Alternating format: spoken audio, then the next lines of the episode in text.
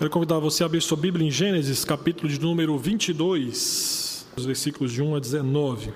É um texto bastante conhecido daqueles que já têm uma certa vivência e convivência com a, com a igreja, ou até mesmo familiaridade com a Bíblia. É um texto que fala sobre quando Deus prova Abraão no finalzinho da sua da sua história que é descrita aqui, aqui em Gênesis, e um dos últimos momentos que nós temos da vida do patriarca Abraão é descrito justamente aqui em Gênesis capítulo 22, quando o Senhor pede que ele ofereça o seu filho Isaque, filho da promessa, em sacrifício. Então vamos, vamos ler esse texto, ah, dos versículos 1 até o versículo 19, acompanhe na sua Bíblia a leitura. Está assim escrito: Depois dessas coisas, pôs Deus Abraão à prova e lhe disse: Abraão, este lhe respondeu: Eis-me aqui. Acrescentou Deus: Toma teu filho, teu único filho, Isaque, a quem amas, e vai-te à terra de Moriá, oferece-o ali em holocausto sobre um dos montes que eu te mostrarei. Levantou-se, pois, Abraão de madrugada, e tendo preparado o seu jumento, tomou consigo dois dos seus servos, e a Isaque, seu filho. Rachou lenha para o holocausto, e foi para o lugar que Deus lhe havia indicado. Ao terceiro dia, erguendo Abraão os olhos, viu o lugar de longe. Então disse a seus servos: Esperai aqui com o jumento, eu e o rapaz iremos até lá, e havendo adorado, voltaremos para junto de vós. Tomou Abraão a lenha do holocausto e a colocou sobre Isaque, seu filho. Ele, porém, levava nas mãos o fogo e o cutelo. Assim, caminhavam ambos juntos. Quando Isaque disse a Abraão, seu pai, Meu pai, respondeu Abraão, Eis-me aqui, meu filho. Perguntou-lhe Isaque, Eis o fogo e a lenha, mas onde está o cordeiro para o holocausto? Respondeu Abraão: Deus proverá para si, meu filho, o cordeiro para o holocausto. E seguiam ambos juntos. Chegaram ao lugar que Deus lhe havia designado, e ali edificou Abraão um altar. Sobre ele dispôs a lenha, amarrou Isaque, seu filho, e o deitou no altar em cima da lenha. E estendendo a mão, tomou o cutelo para imolar o filho. Mas do céu lhe bradou o anjo do Senhor: Abraão, Abraão. Ele respondeu: Eis-me aqui. Então lhe disse: Não estendas a mão sobre o rapaz e nada lhe faças Pois agora sei que temes a Deus, porquanto não me negastes o teu filho, o teu único filho. Tendo Abraão erguido os olhos, viu atrás de si um carneiro preso pelos chifres entre os arbustos. Tomou Abraão o carneiro e ofereceu em holocausto em lugar do seu filho. E pôs Abraão por nome aquele lugar, o Senhor proverá. Daí dizer-se até o dia de hoje: No monte do Senhor se proverá. Então do céu bradou pela segunda vez o anjo do Senhor Abraão e disse: Jurei por mim mesmo, diz o Senhor, porquanto fizeste isso e não me negaste o teu único filho, que deveras te abençoarei e certamente multiplicarei a tua descendência como as estrelas do céu e como a areia na praia do mar. A tua descendência possuirá a cidade dos seus inimigos, nela serão benditas todas as nações da terra, porquanto obedecestes a minha voz. Então voltou Abraão aos seus servos e juntos foram para Berseba, onde fixou residência. Ah, meus queridos, o tema que eu quero dar para esse sermão é confiando no Deus provedor. Ah, confesso para os irmãos que, pensando em provisão do Senhor, em como que Deus de fato responde de forma providencial na vida dos seus servos, me veio à memória a história de Hudson Taylor. Hudson Taylor, um missionário bastante conhecido por conta de ser considerado por muitos como um dos pais ou pioneiros das missões modernas. Esse homem era um inglês que dedicou a sua vida, praticamente boa parte da sua vida, a fazer missões na China. Ah, em 1900, quando Hudson Taylor estava na China, naquele país estourou uma, uma rebelião, conhecida como a rebelião dos Boxers. E nesta rebelião que assolou o país, muitos cristãos foram mortos. Nesse período, o missionário Hudson Taylor, que ali estava na China, recebia telegramas atrás de telegramas relatando o massacre de cristãos e apoiadores da sua missão. E naquelas circunstâncias em que ele, ele se achava, ele sobreviveu apoiando-se em Deus. E uma de suas célebres frases nesse período foi a seguinte: Estou tão debilitado que não consigo escrever, não consigo ler a Bíblia, não consigo sequer orar, só consigo ficar quieto nos braços de Deus como uma criança e confiar. Com algumas vacilações, Abraão é descrito como um homem de fé que confiou na promessa de Deus como uma criança se aquietando nos braços, nos braços do seu pai. Nós vemos isso, querido, em sua partida, lá em Gênesis capítulo 2, quando ele recebe a primeira ordem do Senhor juntamente com a sua, juntamente com uma promessa. Capítulo 15, nós vamos ver novamente a promessa sendo reenfatizada e novamente Abraão não apenas confiando na promessa do Senhor, mas também a obedecendo. Gênesis 17, há uma outra promessa condicionada à circuncisão. E novamente nós vamos ver não apenas Abraão obedecendo a Deus, mas também confiando em Sua palavra. E em Gênesis capítulo 21, quando se concretiza a promessa do Senhor e o nascimento de Isaac.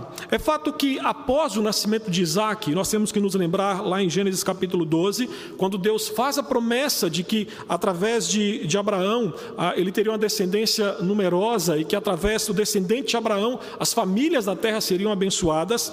Ah, alguns capítulos depois, Deus faz a promessa que mesmo na velhice, Abraão e sua esposa Sara teriam um filho, que é justamente Isaac. Então o ponto é, capítulo 21, Isaac nasce. Se a história de Abraão e Isaac terminasse no capítulo 21, com o nascimento de Isaac, ah, nós entendemos que seria o conto de fadas perfeito. Só que em Gênesis 22, algo inesperado acontece. E o que nós encontramos nesse texto, meus irmãos, é o quanto a fé em Deus é algo sério.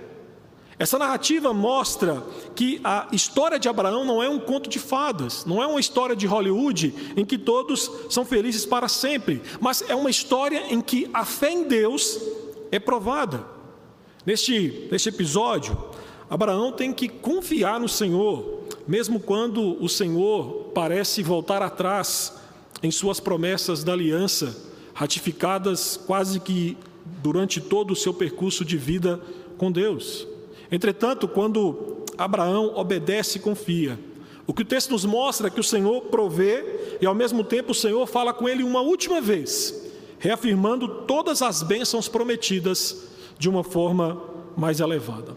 Então, pensando nessa ideia de que devemos confiar no Senhor como um Deus provedor, eu quero lhe mostrar nessa noite, através da vida e exemplo de Abraão, como que nós demonstramos essa confiança nesse Deus provedor. O primeiro ponto que penso com você é que nós confiamos no Deus, provedor quando nós demonstramos lealdade irrestrita ao Deus que servimos. Observe no texto, no versículo de número 1, que o texto começa dizendo: depois destas coisas, ou seja, depois do nascimento de Isaac e da expulsão de Ismael no capítulo 21, Deus resolve provar, Deus resolve testar novamente a fé de Abraão. A, a, expressão que é dita aqui no texto, no versículo 21, essa ideia de, de provar, a, dá a ideia aqui, pelo hebraico, claramente que Deus resolveu testar Abraão. Partiu de Deus a ideia do teste. E o que é interessante é que lá no, no hebraico, na gramática hebraica, a ideia do provar é que Deus iria provar não de, não de uma maneira, maneira tranquila, mas seria algo de forma, de forma bastante intensa. Então, o teste supremo é se Abraão estava disposto a sacrificar Isaac. Se de fato Abraão estava disposto a confiar em Deus, a ponto de oferecer o seu filho amado em holocausto ao Senhor. Então, eu quero que você entenda o seguinte: lê essa história, já sabendo o final, lá dos versículos 12 em diante, de que, de que é um teste, e que Abraão passou nesse teste, é uma coisa. Mas é importante sempre que lemos um texto como esse, nos colocar no lugar de quem, de certa forma, o teste é lançado. Então, você que é pai, você que é mãe, você pode ter uma noção maior, mais profunda desse texto, quando você se coloca no lugar de Abraão. Como que você reagiria a esta ordem dada por Deus de oferecer o seu filho, e aqui no caso, o filho da promessa, em sacrifício ao Senhor? Então, surpreendido pela, pela ordem de Deus, o que nós vemos no texto é que Abraão obedece imediatamente, sem nenhuma hesitação. O versículo 3 vai nos falar que ao romper da aurora, ele estava de pé, ou seja, debaixo dos propósitos divinos, ele não se esquiva de, de responder obedientemente. E o que é, o que é fascinante na, na história de, de Abraão é que no versículo, versículo 1 vai nos falar a resposta dele: Eis-me aqui. E durante Gênesis, em três vezes, partir do capítulo 22 até aqui, capítulo 12 até aqui, Deus convoca Abraão a fazer alguma coisa. É uma convocação com uma ordem, e em todas elas a resposta de Abraão é a mesma: eis-me aqui. Além disso, há outro, outro aspecto interessante nesse texto, e também nos impressiona, é que Abraão, quando recebe essa ordem de Deus, ele nada fala com Deus, ele também nada fala com, com a sua esposa. Então, diante dessa palavra, o que nós vamos ver, diante da palavra do Senhor, é que Abraão responde imediatamente. E o que, é, o que é interessante na história de Abraão é que, se você for no capítulo 18, você vai ver que o silêncio aqui no capítulo 22 se contrapõe com a, a vamos dizer assim, as indagações de Abraão no capítulo 18, quando Deus diz que vai é, jogar juízo, derramar juízo sobre Sodoma e Gomorra. Lá no capítulo 18 nós vamos ver que ele, ele argumenta com o Senhor, mas Senhor, se tiver 50 justos, se tiver 40 justos, se tiver 30 justos, mas aqui no capítulo 22, ele simplesmente obedece. Ah, um puritano, ele dizia uma coisa muito interessante sobre essa questão de obediência, que ele dizia que o sinal da verdadeira obediência é como submissão, colocar a vontade de Deus acima da vontade da criatura, mesmo quando aparentemente a vontade divina não traz vantagens para ela. Então, durante três dias, o texto nos fala que Abraão viaja junto com Isaac. Durante três dias, Abraão não considerou desobedecer a ordem de Deus. E entenda uma coisa: este intervalo de três dias mostra que ah, Abraão não obedeceu a Deus por, por mero súbito, ou um mero, um mero e súbito impulso. Não, esse, esse, esse teste nos mostra que realmente Deus estava provando a lealdade restrita de Abraão e ele não considerou desobedecê-lo. A narrativa desse texto diz respeito ao reconhecimento da parte, a parte de Abraão, de que Deus é Deus. O Deus que exige o filho de Abraão é aquele Deus que proíbe qualquer Deus alternativo, qualquer confiança alternativa. Ele insiste em ser confiável. E Deus realmente testa dessa maneira. Atente no versículo 12. O texto evidencia isso quando diz: Agora sei que teme a Deus. Esta é a resposta do anjo do Senhor ao final do teste que Abraão é submetido. E aqui nos mostra a finalidade. O teste da fé aqui tinha como finalidade provar se a fé de Abraão estava tão somente apegada a Deus ou a outra coisa. Era para ver se Abraão amava mais a Deus do que a seu filho. Ah, é fato que quando nós olhamos essa palavra temer, nós pensamos que a ideia aqui é que Abraão teve medo de Deus. Não, mas não é. A ideia aqui de, de temer lá no hebraico é o equivalente a obedecer aos mandamentos de Deus. Ou seja, Deus havia ordenado que Abraão oferecesse seu filho amado e Abraão temeu a Deus. Abraão obedeceu a Deus. Além disso, o verbo provar também, aqui, não apenas nessa passagem, mas em outras passagens bíblicas, lá no hebraico, é usado no sentido de determinar se Israel confiaria em Deus ou se o mesmo tempo ele procuraria se apegar a outro Deus. E aqui é importante você entender que os primeiros leitores desse texto foram o povo de, foi o povo de Israel que estava peregrinando no deserto pouco antes de entrar na terra prometida. Então, aqui, quando Deus escreve esse texto, e o povo de Israel está lendo pela primeira vez, o povo aqui está, está, está entendendo que Deus está colocando à prova se de fato não só Abraão, mas o povo de Israel também teria apenas Deus como Deus e não se apegaria a outros deuses alternativos. Por isso, provar nesse texto é no sentido de realmente testar se a lealdade de Abraão era apenas em Deus ou era uma lealdade dividida. Deus testou Abraão e ele, ao obedecê-lo, temendo, demonstrou que sua lealdade era totalmente ao Senhor. Ele confiava em Deus de forma integral. Mas, além disso, há um, um segundo ponto que podemos olhar para esse texto a partir da vida de Abraão e ver por que, que nós devemos confiar nesse Deus provedor ou como que nós confiamos quando entregamos o que nos é mais precioso ao Senhor? Quando entregamos aquilo que nos é mais precioso ao Senhor, nós demonstramos que confiamos nesse Deus provedor. Compreenda que a severidade desse teste era que tocava na pessoa que Abraão amava muito. Meus irmãos, por dez vezes nessa, nessa passagem aparece o termo filho. E, e, sempre que aparece a mesma palavra no texto, você pode entender que é importante essa, essa menção desse, desse, dessa palavra. Não é uma palavra jogada por qualquer situação, não. A palavra repete, repete dez vezes, e aqui aponta para o enorme sacrifício que Deus estava exigindo de Abraão. E no versículo 2, demonstra a dificuldade que seria este teste para Abraão. Seu filho, seu único filho, a quem amas, e ofereçam. Esta expressão a, a quem amas não significa que Abraão não amava o seu outro filho Ismael, mas aqui o seu amor é explicitamente declarado para enfatizar a preciosa posse que Isaac é aos olhos de seu velho pai. A passagem mostra que o seu coração, após a expulsão de Ismael, 14 anos antes, se afeiçoou ao seu único filho que lhe restava em casa.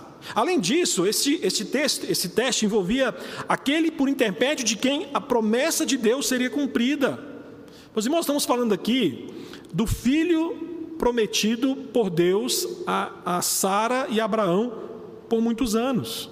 Era através, humanamente falando, de Isaac que Abraão teria multidões de descendentes e possuiria a terra prometida.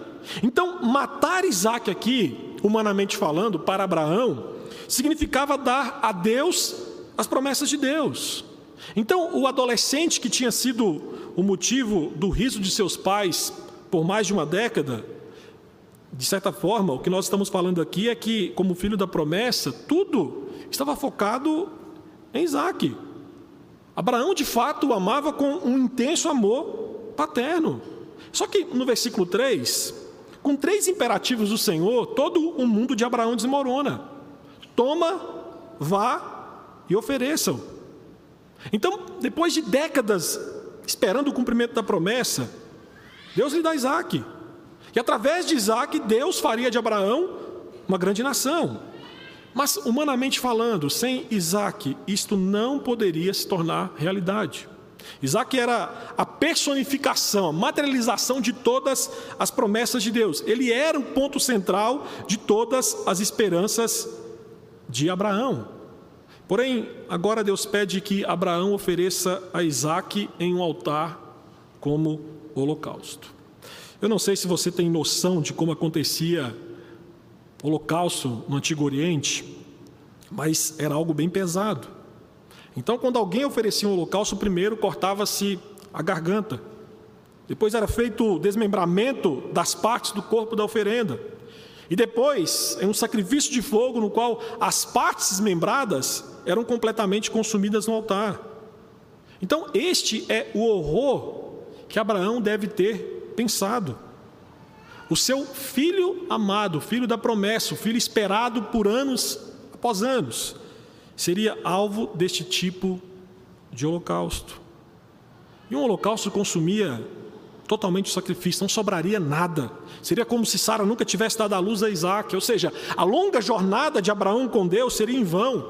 O futuro ou as promessas do Senhor dadas a Abraão, humanamente falando, se tornaria fumaça. Deus estava pedindo, então, aqui que Abraão agisse contra o bom senso, contra as suas afeições naturais e suas esperanças nas promessas futuras. E o mais pesaroso aqui é que Abraão deveria fazer isso com as próprias mãos. O riso, que isso significa o nome de, de Isaac, seria perfurado pela, pelas mãos do seu próprio pai. O riso cessaria porque o seu pai tiraria a sua vida. E Abraão teria sim que usar novamente a faca em seu filho. No capítulo 17, ele usa na circuncisão. E agora, aqui, de certa forma, ele usa, ou teria que usar, para tirar a vida do seu filho. E o texto nos fala que Abraão caminha juntamente com seu filho até o local determinado, constrói o altar, coloca a madeira em ordem, amarra o seu filho Isaque e o coloca em cima da madeira. E o versículo 10 então nos mostra que, implacavelmente, sem hesitar, Abraão estendeu a mão, pegou a faca para sacrificar o seu filho. Mas no versículo 11, o anjo do Senhor o interrompe e diz que agora Deus sabe que Abraão o teme porque ele não negou o seu filho amado. A intervenção divina aqui É Deus afirmando que Abraão passou no teste porque ele estava disposto a lhe entregar aquilo que lhe era mais precioso. A fé de Abraão, de acordo com a narrativa bíblica, se apegava ao valor supremo Deus, porque ele não se esquivou de entregar aquilo que lhe era extremamente precioso, o seu filho. Além disso, há uma terceira terceiro ponto que quero pensar com você nessa noite, quando demonstramos que confiamos nesse Deus provedor, quando nós esperamos a solução em Deus. Abraão, depois de três dias de peregrinação, não mudou de ideia. E o que é fascinante é ver como que as suas instruções aos seus servos demonstram não apenas sua firme obediência, mas sua confiança em Deus. Observe que no versículo, no versículo 5, de forma sincera e convicta, ele afirma a seus servos que depois de oferecer Isaac como holocausto, ambos voltariam juntos. Ele, ele simplesmente cria em Deus e agia em obediência. Então, sua fé o levava à ação, seu coração apenas dizia: Olha, se Deus disse, eu creio, vou obedecer. Mesmo não sabendo nada a respeito da ressurreição, Abraão raciocinou aqui, segundo Hebreus 11, 9, que Deus poderia ressuscitar Isaac dos mortos. Abraão confiava totalmente na promessa de Deus de que através de Isaac a sua descendência seria numerosa. E mesmo que ele fosse morto, de alguma forma, Deus o traria à vida e cumpriria a sua promessa. Mas observe no versículo 7. O versículo 7 é um dos pontos mais tristes para quem é pai nessa passagem, ou mãe. Isaac percebe que está faltando algo e pergunta a seu pai: Pai, Está aqui o fogo, está aqui a madeira, está aqui o cutelo, mas onde está o cordeiro para o holocausto? Pense em, pense em Abraão, como um pai ao receber esse tipo de questionamento. As palavras de Isaac aqui devem ter dilacerado o coração do seu pai como, como uma faca. Onde está o cordeiro? E aqui é importante você entender que não indica aqui, assim, de certa forma, indica não apenas a ingenuidade de Isaac, mas também a confiança absoluta de Isaac em seu pai. E aí no versículo 8, então, Abraão responde: O próprio Deus providenciará o cordeiro para fazermos o holocausto. Você pode pensar, mas aqui Abraão então está enganando Isaac. Não, Abraão não está enganando Isaac. Aqui Abraão simplesmente aponta que Deus proverá, que Deus trará a solução. Abraão aqui passa do problema para a fonte da solução. E esta resposta de Abraão, novamente aponta para a sua total confiança em Deus. Ele não sabe se Deus providenciará um resgate para Isaac, ou se Isaac é o ato de provisão de Deus. Ele não sabe, mas ele confia sem reservas. Patriarca encontra o seu único refúgio no provedor divino, que é inescrutável, mas é confiável. E Abraão diz: Deus proverá para si. E aqui é uma forma literal de Abraão dizer: Deus é Deus. Deus proverá para si ao mesmo tempo uma declaração de confiança, mas também de esperança de futuro. João Calvino, comentando esse texto, nos fala que este exemplo é para a nossa imitação. Em tais dificuldades, o único remédio é deixar o evento para Deus, a fim de que Ele possa abrir um caminho para nós quando não há nenhum caminho. E o texto nos fala que quando Abraão estava pronto para sacrificar o seu filho, no versículo 13, o anjo do Senhor o interrompe. E o texto segue dizendo que, ao estender os olhos, ele vê a provisão de Deus, um cordeiro. Assim o cordeiro morre, Isaac vive. E porque Isaac vive, Israel, que é o povo de Deus, que está tendo a primeira primeiro contato com esse texto de Gênesis, ele passa a saber que eles viverão. Cordeiro em vez de Isaac, o cordeiro em vez de Israel. E a resposta de Abraão é colocar o nome daquele lugar de o Senhor proverá. E por três vezes nessa passagem, Abraão usa essa expressão referindo-se à pessoa de Deus. E nos versículos 15 a 19, após o holocausto, pela última vez, aqui em Gênesis, o Senhor fala com, com Abraão. E nessa última fala do Senhor com Abraão, Deus está novamente, enfatizando e de certa forma colocando numa moldura ainda maior, mais ampla, que por conta da obediência, por conta da fé de Abraão em Deus, todas as promessas que Deus fez a ele seriam cumpridas através do seu descendente Isaac. Aqui, meus irmãos, a revelação, a narração nos leva a uma, a uma nova revelação sobre Deus, porque se no versículo 1 Deus é aquele que prova, lá no final, no versículo 14, Deus é aquele que provê. Então, em, em sua assim, em suma, a afirmação enigmática de Abraão, Deus proverá para si, e a conclusão aí no monte chamado Deus proverá, atestam que o cordeiro substituto não apareceu por acaso ou por pura sorte. Pelo contrário, atestam que o mesmo Deus, que em sua soberania estabeleceu a prova, é aquele que resolveu a prova com benevolência, com graça e misericórdia. E eu quero pensar com você ainda algumas implicações desse texto para nós. Esse texto é um texto riquíssimo e tem muito, tem muito a, nos, a nos ajudar na nossa prática de vida cristã. E eu quero pensar algumas implicações e quero lançar algumas perguntas para você nessas implicações. A primeira implicação é: você confia de fato na providência divina? Você confia nesse Deus provedor? Nós cantamos nessa noite sobre confiança. Nós cantamos que o seu amor não falha. Mas uma coisa é cantar, quando todo mundo está cantando. A outra é quando a nossa fé é testada, a nossa fé é provada. Meus queridos, ler essa história sem saber que era um teste do Senhor é terrível. Mas nós sabemos que era um teste, só que Abraão não sabia. Por isso que testes mostram como, como alguém realmente é. E geralmente testes ou provas da nossa fé envolvem dificuldades. E o entendimento é que, é que um teste nos alerta para a verdade de que o crescimento na fé envolve, envolve provações. Quando Deus testa, quando Deus prova a nossa fé, ela, ela é esticada e assim ela cresce. E aqui no texto que nós expomos nessa noite, a fé de Abraão foi esticada ao limite máximo para, para ver se ele iria se manter firme. E ele se manteve.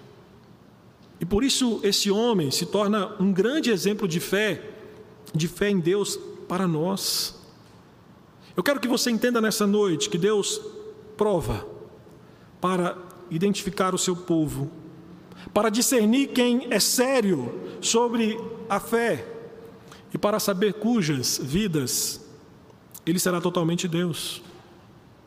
Confesso para você que, pensando no contexto de vida cristã que nós vivemos hoje, no cenário nacional, um texto como esse não é bem visto a não ser a parte da provisão, não a parte do teste, porque nós vivemos atualmente cercados por pessoas que desejam uma religião extremamente, extremamente complacente. Muitos desejam Deus, ensinam sobre Deus, só que é um Deus que não prova o seu povo. Nós vivemos numa época, como dizia James Packer, de uma religião vida mansa. Nós vivemos o que muitos entendem como um deísmo moralista terapêutico, ou seja, a ideia de que Deus nos criou, mas não se envolve na nossa vida, é o deísmo. Moralista, porque está na ideia daquilo que eu posso fazer por mim mesmo, e terapêutico, por quê? Eu sempre procuro meu bem-estar. Nós vivemos num um cristianismo, infelizmente, de uma época de discipulado cristão sem custo, sem dificuldade. E digo para você, aquilo que, que chama e que nos atrai no que diz respeito à religiosidade e vida cristã, é a seguinte ideia: quanto mais fácil servir a Deus, melhor o é. Tem um ditado popular que diz que um mar tranquilo não produz um bom marinheiro. Entenda que na fé cristã é a mesma coisa. Uma vida cristã tranquila não produz uma vida cristã vigorosa. Meu querido, os tempos de teste para Israel e para todos nós que somos herdeiros de Abraão são aqueles momentos em que é sedutoramente atraente encontrar uma alternativa mais fácil e menos exigente que a de Deus. As provações são, são enviadas por Deus e nos levam a descobrir se de fato queremos dizer o que dizemos sobre a nossa fé ser unicamente fundamentada no Evangelho. Dessa forma, a nossa fé constantemente confrontada. Nossa fé é testada, nossa fé é provada. Entretanto, assim como a fé de Abraão foi estabelecida no meio da contradição entre o teste de Deus sua provisão, o nosso também o é. O Deus que testa é o Deus que provê, o testador é o provedor. Então, ambas as verdades são reais, mas que devem ser apropriadas pela fé. Entenda uma coisa: quando Deus te provar, Ele proverá para você. E é isso que nós precisamos aprender sobre Deus. À medida que passamos pelas provas, o Deus que nos, testa é o Deus que provê. E Ele sempre provê, Ele sempre provê o que é necessário para a vida, para a existência de cada crente. Então, entenda uma coisa: quando somos chamados a dar nosso Isaac, aquilo que é extremamente precioso para nós, nós precisamos entender, quando fazemos isso, que Deus é o Deus que provê. Mas prover significa esperar no Senhor. E te digo uma coisa: em um mundo em que somos impelidos a fazer, empreender, conquistar, ter que esperar e confiar na providência divina, sempre é um teste extremamente difícil para a nossa fé. É por isso que Spurgeon dizia que a nossa força é ficar quieto na presença do Senhor. A fé é o repousar do coração em Deus. Então digo para você nessa noite, meu irmão, no meio das provações que você tem passado, saquiete e confie no Senhor que a seu tempo lhe proverá muito mais do que você pede, do que você pensa ou do que você imagina. Como cantamos nessa noite, confie em Deus como você pode Ele lhe dará muito mais do que você esperava, e então você confiará ainda mais nele. Deus sempre provê para o seu povo, dando boas dádivas que não podem ser explicadas e em alguns momentos nem mesmo esperadas. Mas há uma segunda implicação que penso contigo nessa noite, e gostaria que você refletisse a partir desse texto. Cristo é tudo em sua vida? Cristo é tudo em sua vida. Nesta passagem, Deus pediu a Abraão aquilo que lhe era mais precioso. Esse teste tocou naquilo ou naquele a quem ele amava demais. A ordem divina para Abraão: toma o teu único filho a quem amas e oferece um holocausto, escrutina, escrutina o seu coração, evidenciando quem aquele homem mais amava. De certa forma, Deus pediu aquilo que era objeto de um afeto excessivo de Abraão para ver, para ver em quem o seu coração se apegava de verdade. Na história bíblica, meus irmãos, quero te falar que ah, não foi apenas, não foi apenas, vamos dizer assim, Abraão que teve a bênção de ser provado por Deus. Não, outros crentes passaram por situações difíceis em que o seu amor e lealdade a Deus foram foram testados. Vai para 2 Coríntios capítulo 1, versículo 8 e 9, você vai ver isso.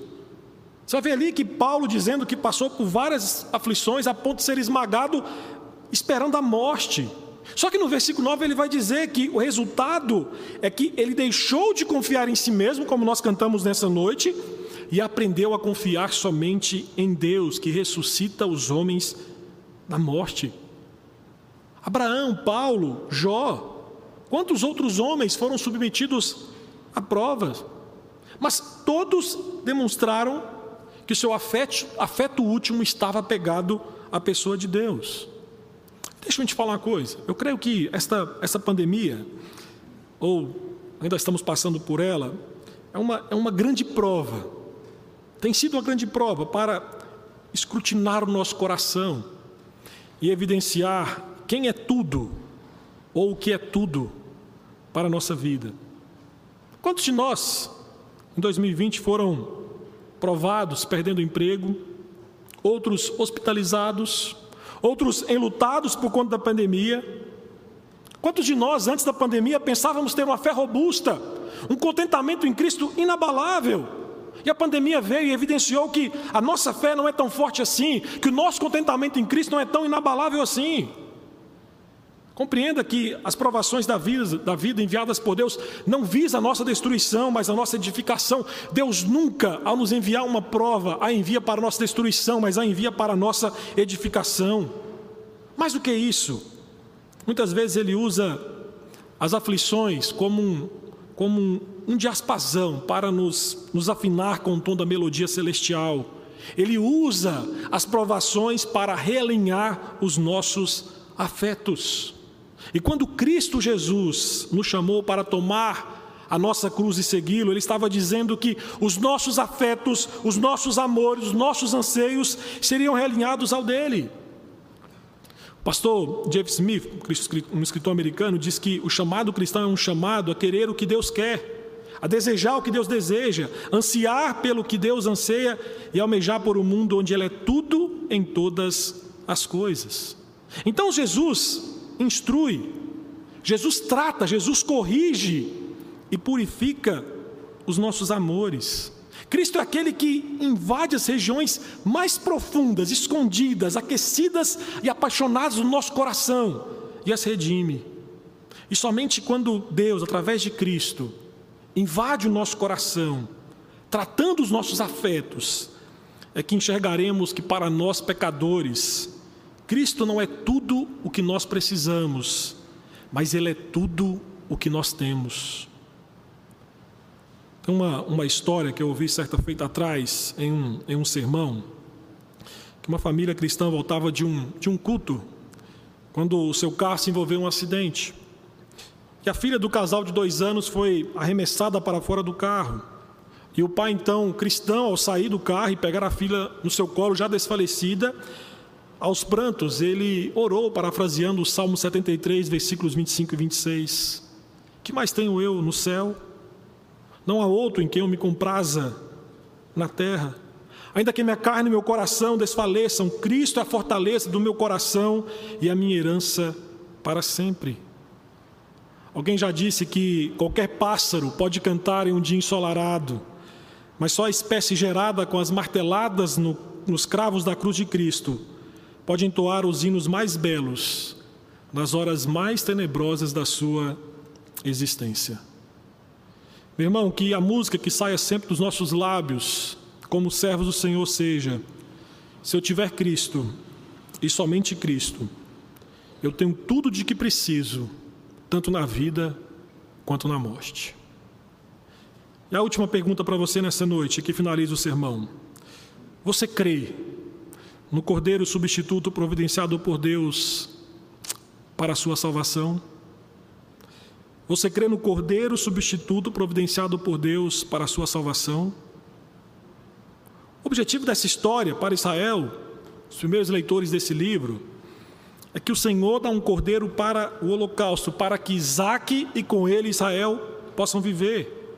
Então, quando Israel ouviu essa narrativa de Isaac no altar, ouviu a história da sua própria existência pairando na balança. Para, para Israel, a morte ou a vida de Isaac é o coração do enredo. Então, no clímax, Isaac está apenas aqui a um golpe para morrer. Para morrer. Então, ele, ele recebe sua vida de volta. E um cordeiro é oferecido em seu lugar. Nessa narrativa, meus irmãos, Israel aprende que o Senhor provê um cordeiro para um holocausto, para que Isaac e os seus descendentes, Israel, possam viver. Deus, Deus queria ensinar a Abraão, a Isaac, a Israel, ao seu povo a viver apenas pela graça do Senhor, que provê uma oferta substitutiva para que seu povo possa viver. E o que é fascinante é que Jesus, lá em João 8,56, disse que Abraão, vosso pai, alegrou-se por ver o meu dia, viu e regozijou-se. Meus queridos, Abraão teve um discernimento exclusivo de que o caminho de salvação que foi estabelecido por intermédio de Jesus Cristo estava sendo explicitado aqui. Abraão viu que o cordeiro enviado e dado por Deus seria sacrificado em lugar do seu povo. E assim como um cordeiro toma o lugar de Isaac, Jesus, o cordeiro de Deus, que tira o pecado do mundo, se coloca sob a espada da ira divina em nosso lugar. Nesse texto, Isaac só pôde voltar para casa junto com seu pai porque um cordeiro foi imolado em seu lugar. Sua redenção, seu resgate foi realizado com derramamento de sangue, e isto se aplica a nós. Nós só podemos caminhar para a casa do Pai Celestial porque o Cordeiro de Deus, Jesus Cristo, derramou o seu sangue em nosso lugar e a nosso favor. Entenda uma coisa: o cutelo da ira de Deus, que perfuraria a nossa existência caída com toda a força por conta dos nossos pecados, foi lançado sobre Cristo em nosso lugar naquela cruz. Deus colocou os nossos pecados sobre Jesus, e Ele, como nosso substituto, recebeu a punição dos nossos pecados, a punição que pertencia a cada um de nós, por causa dos nossos pecados. A morte caiu sobre Cristo, os nossos pecados foram transferidos a Jesus, que morreu em nosso lugar, e somente essa substituição satisfaz a justiça de Deus. A morte de Jesus foi sacrificial, substitutiva, expiação vicária. Ele tomou o nosso lugar e sofreu a justa punição que nos era devida, porque nós transgredimos a lei de Deus. E nesse texto, não sei se você se atentou para isso, que mesmo após Abraão passar no teste, Deus não suspende o sacrifício, ele apenas troca a vítima, e assim também acontece conosco. A graça nos liberta, mas é somente porque Deus pagou todo o custo da nossa redenção, através do Cordeiro de Deus que tira o pecado do mundo, Jesus Cristo. Deus provou e prova eternamente para nós que Ele é o Senhor que provê porque proveu um cordeiro substituto, não somente para Isaac, mas para todos nós. Aquele cordeiro que foi sacrificado no lugar de Isaac é um símbolo, é um tipo de Cristo que morreu em lugar e em favor do seu povo. Jesus é sim o Cordeiro de Deus que tira o pecado do mundo. Jesus é o Cordeiro de Deus que foi imolado, sacrificado na cruz em nosso lugar. Por isso eu quero me dirigir a você que está aqui nessa noite, que ainda não crê nesse Cordeiro substitutivo, Jesus Cristo. Você não pode ser o seu próprio Salvador. Ninguém pode ser. Homem nenhum consegue se salvar parcialmente ou inteiramente. Inteiramente. Por isso, se você não está em Cristo, a notícia ruim para você é que você é tudo o que você tem para a sua redenção. Se você não está em Cristo, não existe cordeiro substituto para você. Você é o próprio cordeiro. E a notícia mais trágica disso tudo é que o seu sangue derramado não tem qualquer valor remidor. Se você não crê no Cordeiro de Deus que tira o pecado do mundo, eu quero lhe falar que o cutelo da ira divina há de perfurar sua existência quando você for lançado no lago de fogo no inferno. Se não temos a fé em Cristo, se não estamos em Cristo, o que nos resta? O que nos resta é sermos imolados, porque transgredimos a lei de Deus. Mas para aqueles que estão em Cristo, a notícia boa é que nós podemos cantar a todos os pulmões aquilo que diz o hino 268. Jesus foi pendurado no madeiro e ali seu sangue foi vertido, onde cumpriu o nosso resgate. Nós vamos fazer isso, vamos cantar um 268 como resposta àquilo que nós ouvimos.